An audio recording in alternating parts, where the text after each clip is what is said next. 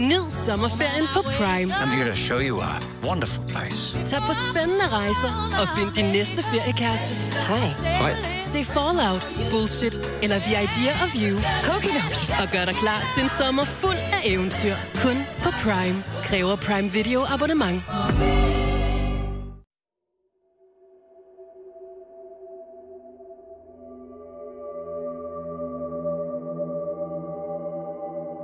Fireårige Maria er det eneste vidne, da hendes mor Annie Nielsen i Ranso bliver myrdet i Oslo den 24. april 1974. Maria har været over hos en nabo og er lige kommet hjem, da hun ser sin mor ligge på gulvet i stuen og kæmpe, mens en kvinde forsøger at holde hende nede. Hun fortæller efterfølgende naboen, at moren havde rød maling over det hele.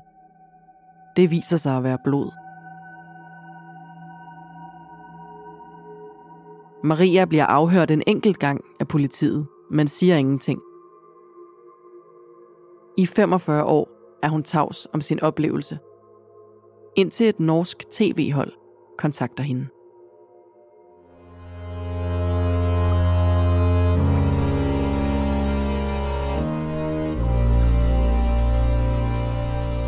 Du lytter til Mor i Nord, en podcastserie om nogle af de mest opsigtsvækkende drabsager fra Norden.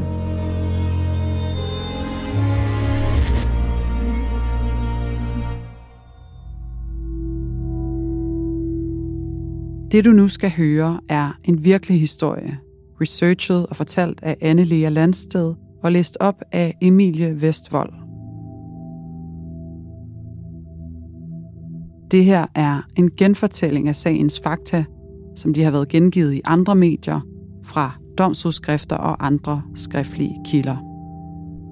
Nogle detaljer er udeladt, ligesom vi her afholder os fra at tage stilling. Det har retssystemet gjort. Men du skal være forberedt på, at det kan være voldsomt at lytte til. Ikke mindst, fordi det handler om rigtige menneskers liv og død.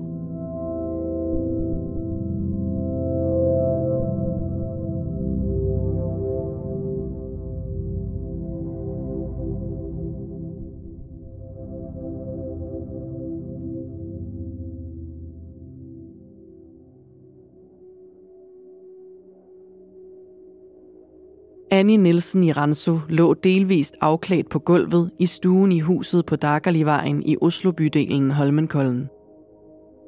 Hun var smurt ind i blod, og hendes lyse hår farvede rødt. Hun havde kæmpet for sit liv. Møbler lå hulter til bulter, og der var blod overalt. Ja, sågar i loftet fandt politiets teknikere blodstænk. Morderen havde viklet et bomuldsreb om halsen på sit offer, formentlig for at få det til at ligne et seksualdrab – men dødsårsagen var ikke kvælning, men en hjerneblødning forårsaget af et flækket kranie. Der var ingen vidner til drabet, men Annie Nielsen i Ransos fireårige datter Maria havde været i huset kort forinden. Hun havde været på besøg hos naboen og haft sin hund med, selvom hun godt vidste, at naboen ikke brød sig om hunden. Naboen havde sendt hende hjem med hunden igen, da Maria kom ind i haven, kunne hun høre sin mor kalde og var gået ind i stuen. Her så hun moren ligge på gulvet og en fremmed kvinde, der sad oven på hende.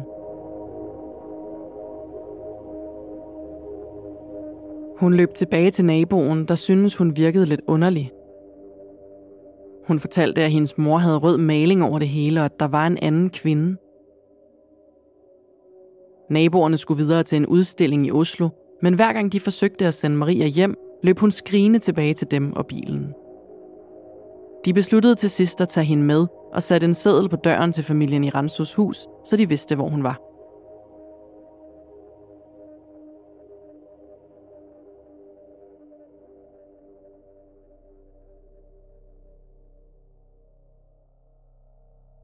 Samme dag forlod Annie Nielsen i Ransos mand Enrique hjemmet lidt før klokken 10 for at tage på arbejde. Han var diplomat og ansat på den spanske ambassade i Oslo. Han havde en del møder i løbet af dagen, men blev alligevel bekymret, da naboerne ringede til ambassaden og fortalte om datterens reaktion. Omkring frokosttid tog han hjem, og fandt sin hustru død på gulvet i stuen. Stærkt chokeret ringede han til politiet. Politiets første teori var, at der måtte være tale om et jalousidrab. Den voldsomhed, drabet var begået med, tydede på, at det var sket i stærk affekt. Offeret lå på gulvet med blusen trukket op, så brysterne var blottede og bukserne trukket halvt ned. Stuen bar præg af kamp, og der var blodige slæbespor flere steder, væltede vaser og møbler. Blodpletterne i loftet tydede på, at morderen havde brugt en stump genstand til at banke løs på offeret. Langt de fleste kvindedrab bliver begået af ægtefælden, og Enrique Iranzo blev da også hurtigt politiets hovedmistænkte.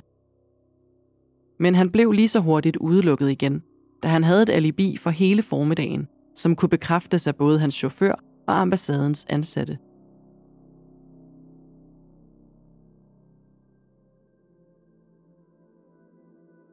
Danske Annie og spanske Enrique Iranzo havde mødt hinanden under en rejse i Spanien fire år tidligere. De blev forelskede, og kort efter var Annie blevet gravid. Enrique kom fra Madrid og fra en meget fin familie med gode kontakter. Hans far var venner med den spanske diktator Franco. Enrique havde læst jura, men ville gerne være diplomat og havde ingen planer om at blive gift og slet ikke at blive far, så Annies graviditet kom noget på tværs. Abort var imidlertid udelukket, da han var katolik. Annie tog tilbage til Danmark, mens Enrique fortsatte til Tyskland, hvor han havde fået et stipendium til at læse tysk. Her mødte han amerikanske Mina Thompson. De indledte et forhold, men da Enrique så sin datter Maria, blev han blød om hjertet og begyndte at tilbringe mere tid sammen med familien i Vejle. Ham og Annie planlagde at blive gift, men først skulle Enrique en tur til det mellemamerikanske land Nicaragua, hvor han havde fået en stilling som spansk diplomat. Parret blev enige om, at Nicaragua ikke var et sted for børn, så Annie og Maria blev hjemme. Enrique ændrede sig, mens han var afsted. Han eksperimenterede med stoffer som LSD, opgav sin tro og vendte sig i stedet mod yoga og østens mystik. Han havde dog ikke glemt sit kvindetække og havde flere forhold under sit ophold i Nicaragua. I 1973 fik han job ved den spanske ambassade i Oslo. Han giftede sig med Annie, og han og familien flyttede ind i huset på Dagali-vejen i Oslo-bydelen Holmenkollen. Enrique havde tidligere været imod faste forhold, men nu virkede det som om, han endelig var faldet til ro som diplomat og familiefar i Norge. Udadtil virkede alt ved det unge, smukke diplomatpar perfekt, men det ændrede sig den 24. april 1974. Little Super meget til din weekend. Fra onsdag til lørdag får du for eksempel hele mandler 12 kroner spar 39 procent, eller 24 dåser sodavand 69 kroner eksklusiv pant. Download Little Plus og få også Skagen Salat 25 kroner spar 16 procent. Politiet finkæmmede huset for spor og talte med naboer for at høre, om nogen af dem havde lagt mærke til noget usædvanligt forud for drabet på Annie. Og her fandt efterforskerne ud af, at fireårige Maria måske havde været vidne til drabet på sin mor. De tog hende med på stationen for at afhøre hende. De havde ingen erfaring med at afhøre børn, men tænkte, at det nok var bedst at lade en kvindelig betjent foretage afhøringen. Maria svarede fint på alle spørgsmålene, lige indtil betjenten begyndte at spørge ind til det, der skete i huset. Det eneste Maria kunne fortælle var, at hendes mor ikke havde det så godt, at hendes far ville passe på hende, og at der havde været en kvinde på besøg tidligere på dagen. Da den kvindelige betjent blev ved med at spørge, blev Maria til sidst irriteret og gik i baglås. Hun sagde, hun var bange, og at hun ikke ville tale mere om det. Det var første og eneste gang, Maria blev afhørt om sagen.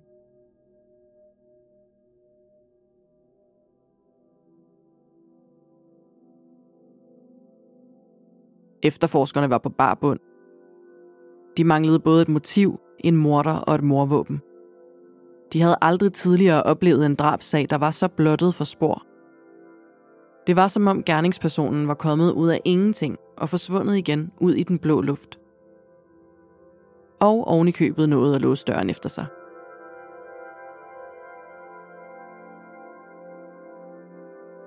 Der var heller ingen vidner, ud over Maria. Politiets teknikere fandt adskillige fingeraftryk og brunt hår i Annis hånd, der vidnede om kamp.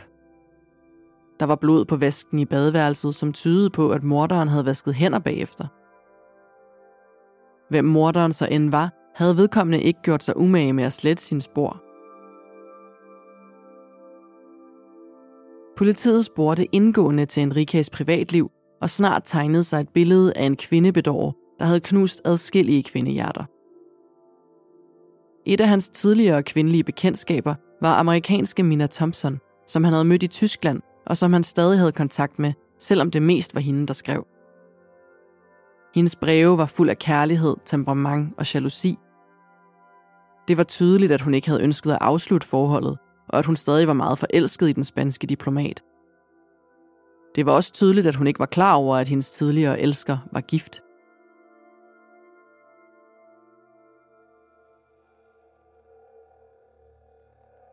Det viste sig, at Mina Thompson havde været i Oslo den dag Annie blev dræbt. Var det kvinden, Maria havde set sidde oven på sin mor om formiddagen den 24. april? Politiet rettede nu blikket i retning mod USA og Mina Thompson, og der var flere ting, der tydede på, at det kunne være hende. Et vidne havde set en kvinde, der mindede meget om Mina Thompson, i bussen på vej mod Holmenkollen om formiddagen, mens receptionisten på det hotel, Mina boede på i Oslo, kunne fortælle, at Mina Thompson havde haft en rift i ansigtet, da hun kom tilbage og havde bedt om et plaster. Pludselig huskede en nabo, at hun havde set en mystisk kvinde holde øje med rensorernes ransorernes hus.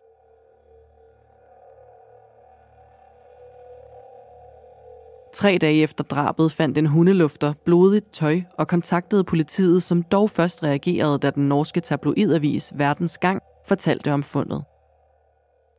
Tøjet var kvindetøj, og blodet matchede blod fra gerningsstedet. Derudover var en af beklædningsdelene en bodystocking, der stammede fra USA, og som i øvrigt kun kunne købes derovre.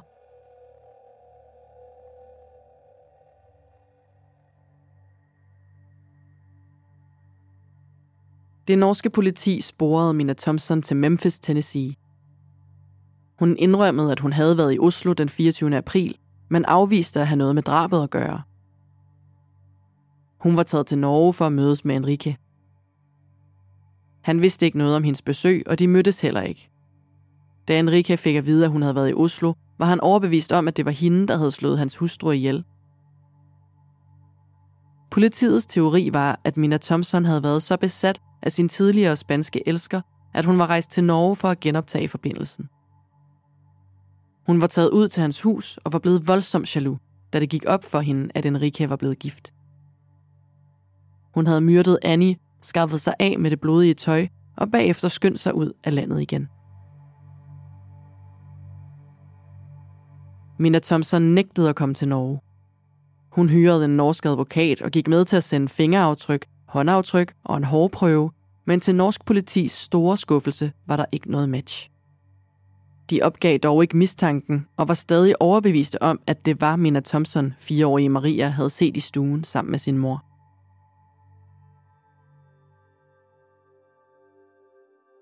Mistanken var så stærk, at efterforskerne til sidst udelukkede alle andre mistænkte og andre motiver end jalousi. Mange beskyldte politiet for at have tunnelsyn og fokusere så meget på Mina Thompson, at de slet ikke så andre muligheder. Blandt andet undrede det flere, at fireårige Maria, som var det vigtigste vidne, kun var blevet afhørt en enkelt gang. Enrique flyttede til Madrid med Maria, men fortsat som diplomat med skiftende udstationeringer. Han giftede sig igen i 1976, men holdt kontakten med sine tidligere svigerforældre og Marias bedsteforældre i Danmark.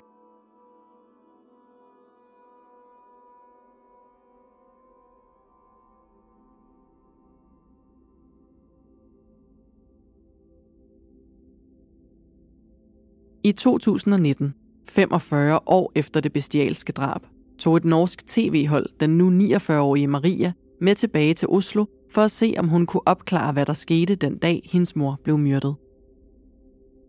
Maria bor i dag i Argentina, men vil gerne møde den kvindelige betjent, der afhørte hende for 45 år siden, og hun vil også gerne tilbage til huset i Holmenkollen. Den kvindelige betjent fra den gang afhørte Maria igen, som gentog, hvad hun også havde fortalt som fireårig. Hun fortalte, at moren lå på gulvet, og at der sad en fremmed kvinde ovenpå hende. Dog medgav hun nu, at hun som barn godt kunne have taget fejl af en langhåret mand og en kvinde.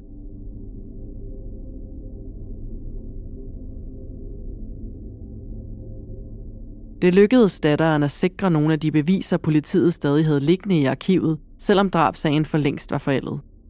Det blev den i 1999 efter 25 år. Men Maria fik blod fra gerningsstedet i 1974, testet for DNA i England. Det viste sig, at der både var mandligt og kvindeligt DNA i blodprøverne fra vasken i badeværelset, og mandligt DNA på en cigaret, som blev fundet i stuen. Der var også masser af både mandligt og kvindeligt DNA omkring livet.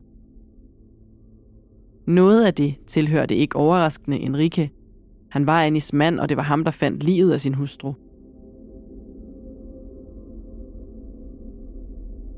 Maria kontaktede også politiets tidligere hovedmistænkte Mina Thompson, der stadig bor i USA. Hun var samarbejdsvillig og sendte DNA-prøver, der blev sammenlignet med DNA fra gerningsstedet. Men der var intet match. Mina Thompson havde ikke været i huset. Så mordet på danske Annie Nielsen i Ranso er stadig uopklaret.